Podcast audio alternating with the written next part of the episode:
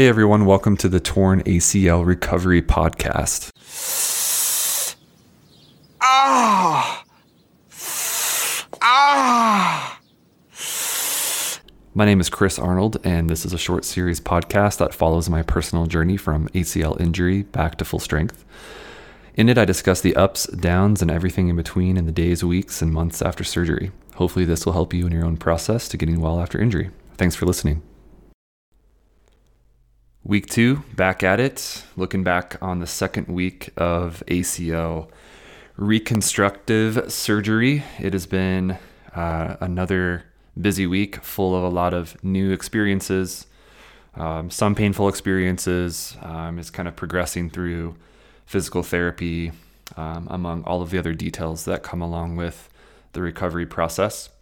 On this episode, I want to go over the general second week in review um, I want to talk about some of the smaller victories I feel like I've been having. Um, and I've kind of noted in my blog post, it kind of feels like a little bit more freedom is coming back.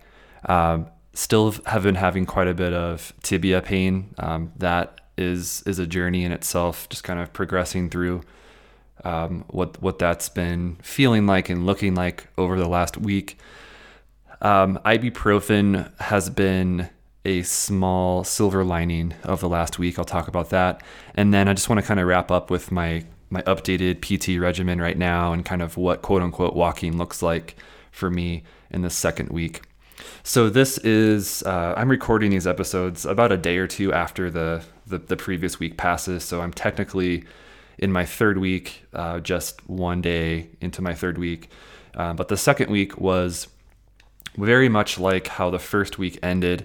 It was very much um, painful to stand up. My shin remained throbbing quite a bit.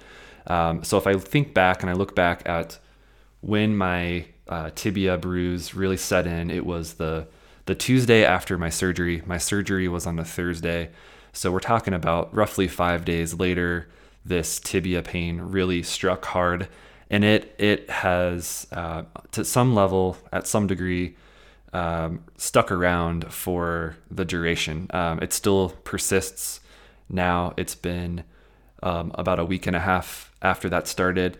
But by and large, the first week was um, the first week of that pain, I should say, was very excruciating. It was uh, very much uh, unexpected. I, and I mentioned this on my uh, the first week um, first week podcast, but it was one of those things where it really caught me off guard. And um, I, I, had to search the internet to really understand why it was happening. And just to quickly re- reiterate why it's happening or why it was happening, um, and and I don't believe it has a name, but when the the the tibial tunnel is drilled from uh, from the outside in all the way through your your bone, um, there's that outside sheath on your on your bone that is um, like anything, it's going to bleed. Bones bleed, and um, some people, I'm one of them, um, tend to bleed more than others. And and ultimately, what happened is when I took the giant wrap off for the first time and started doing my own ACE bandaging and started to move it around a little bit, that blood uh, really settled on um, on my on my shin, on our tibia, um, which is really what it is. And so that thin layer of skin, uh, uh, that, that thin layer of space between our skin and the bone on the shin, um, really just filled up with swelling and blood and throbbing. And that started the Tuesday after. So from Tuesday to Tuesday, which overlapped week one and week two, um, I would sit down, I'd be icing, I'd be doing some PT exercises, and that would still be a, a pain level of, you know, one or two.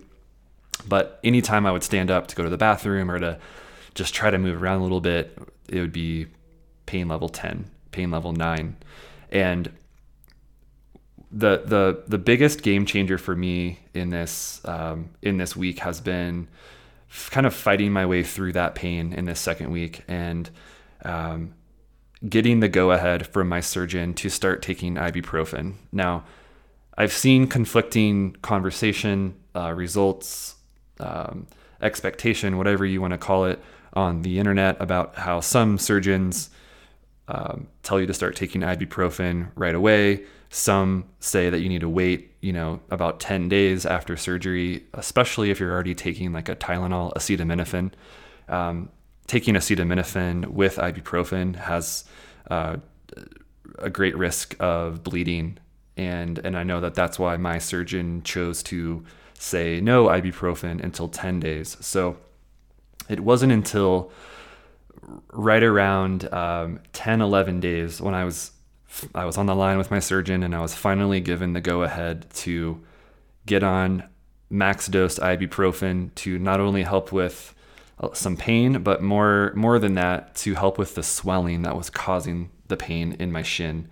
And once I was on that, I I felt an immediate an immediate difference. And so if if by chance you're kind of running the same race and you are getting close to that 10 day mark and you're not allowed to have ibuprofen and you have swelling, hang in there. It, it it's it's a bummer. It's brutal, but I can say that once I started taking ibuprofen, that standing pain level, which was nine or 10, has now been reduced to about a six, six or a seven, depending on how much you know PT I'm doing or how how just sore I am in general. So um, it cut it, in, in in my opinion, you know, I've been living at a nine or a ten for so long now. It cut it way back. There's still pain. There's still soreness when I'm up walking around.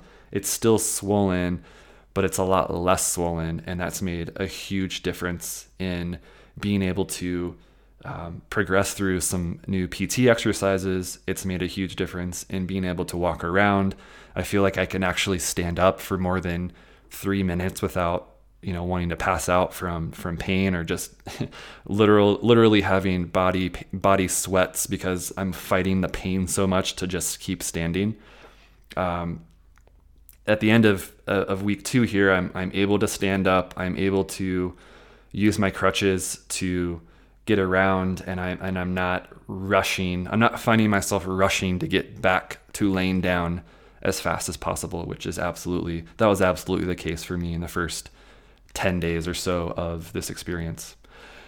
I am also still applying um, arnica gel. I mentioned this in the blog post. Um, my PT recommended this for the bruising as well as some slight pain relief. I, for me, you know, I apply it two to four times a day it's not something where I'm noticing much pain relief from it, but I, I do notice that the it's helping the bruising kind of move on and and and lessen over the course of a few days. So take that for what it's worth. Maybe give that a shot. Earlier in the week, I was also extremely hot on my shin, and it it, it literally felt like a sunburn. That as this healing process was was underway, as the swelling and the blood was moving around, um, I felt I felt like for whatever reason I need to throw some aloe gel on here, uh, and and I did that for a few days early in the week when it was still really painful, and it did help. It was it was some temporary temporary relief. You know the the icing obviously is very helpful, but the aloe just provided an alternate um, you know solution or option for me, and and and and what I've been finding is having a couple different things that you can do is better than doing the same thing over and over and over because you find yourself just doing the same thing over and over and over and and mentally it's tough because it feels like maybe nothing's changing because everything does progress so so slowly. So um, arnica gel and aloe aloe gel, you know, if you're having similar issues, I would recommend giving that a shot. Um, one other thing, as far as the shin bruising is going, and kind of just the general swelling of the uh, surgical sites, um, I, I switched away. By and large, this week I've switched away from the the cryo wrap, um, which is the automated machine that I discussed in the first week, first week and a half. Um, and the reason why is because that that is incredible for knocking down the heat of the surgical site, the heat of the the shin and the the knee joint itself, especially in that first week when so much is going on with your body and your body's sort of, you know, coming back from the trauma, the immediate trauma, and, and trying to sort of sort itself out, figure itself out. I've transitioned over to the FlexiKold gel packs, which are kind of just heavier. Uh, I don't know. I would call them sort of industrial sized ice packs. The uh, I put a link in my blog post. Um, you can check them out. And um, you know, my dad used it for a, for a hip surgery. I bought a couple smaller ones for my knee.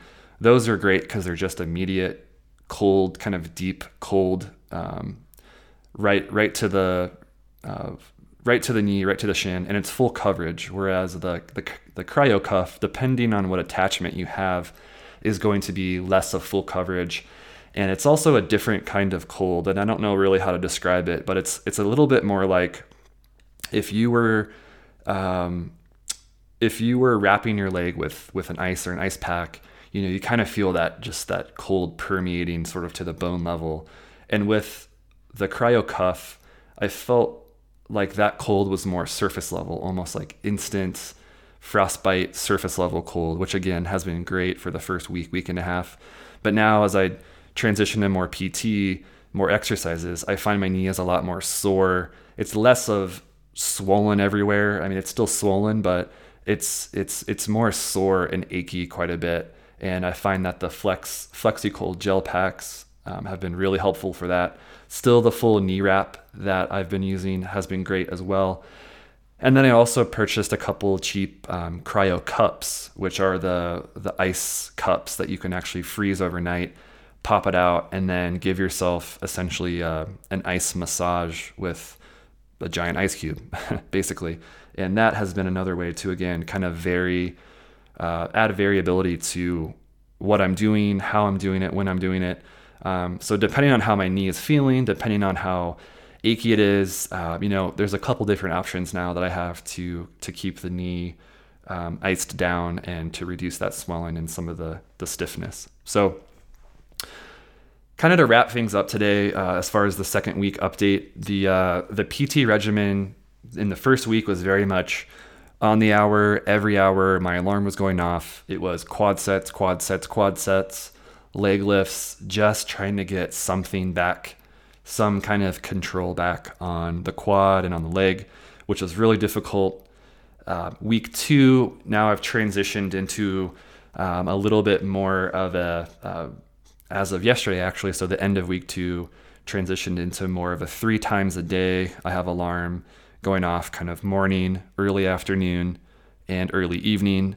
And I spend about 20, 25 minutes going through my PT exercises, which includes a little bit more advanced um, quad sets, you know, having a towel underneath the, the knee and, and kind of using more quad strength to bring the lower leg up uh, to flex that quad muscle still doing the basic quad sets, still doing some of the um, hip complexes as well, and then transitioned to the wall for wall slides for the quad for the um, for the flexion. And the flexion for me has been the most difficult part of this PT process so far. Definitely far and, far and away the most painful process, which again I didn't expect. You know, I I saw all these people walking um, and bending their leg um, like it was no big deal on these YouTube videos and on these blog posts. Um, and again, that's not me. I think everyone's different, but um, really loosening up my quad so it starts to flex again has been the biggest challenge in a in a from speaking from an athlete's perspective. It's not a pain or a barrier I've ever had to address or overcome in any activity before and, and even cycling this is not a quad pain that comes from cycling. It's something completely different. It's like the quad is is is tightened up like a fist and you're really fighting for every additional degree of flex. And so that's really been my focus the last couple days. And I know that's going to be my my focus for the next few weeks to get that range of motion back to be able to get on a bike, to be able to do slow revolutions and start to again just increase the range of motion, start to get movement back and, and kind of the the um, it feels rickety right now. Uh, the knee feels sore and, and old and achy, and I, and I and I'm excited to get to that point where the range of motion has returned and I'm able to to be a little bit more mobile. So, to wrap things up today, it's been really encouraging to be able to get up and walk around a little bit. And walk around a little bit simply means that I'm able to crutch around, put a little bit of weight on my leg, and uh, and just be able to stand up because the pain isn't as bad in my shin any longer. Um, that's it's the small victories. I'm starting to learn everything moves slower than at least I want it to, to move but uh, you know, my PT reminded me if I can kind of keep track of the positive things and, and rather than dwell on how slow I think it's going or or you know how I feel like I should have more strength by now, um, it really does make a difference. So um, that would be my kind of my piece of advice to you too, as you're kind of rolling through the first couple weeks. Um, really tough weeks. There's no way to sugarcoat that, but um, you know, just kind of keep that in mind as you're moving into your first uh, first full month and and beyond. So uh, that's all for today. Thanks for listening to the week two recap.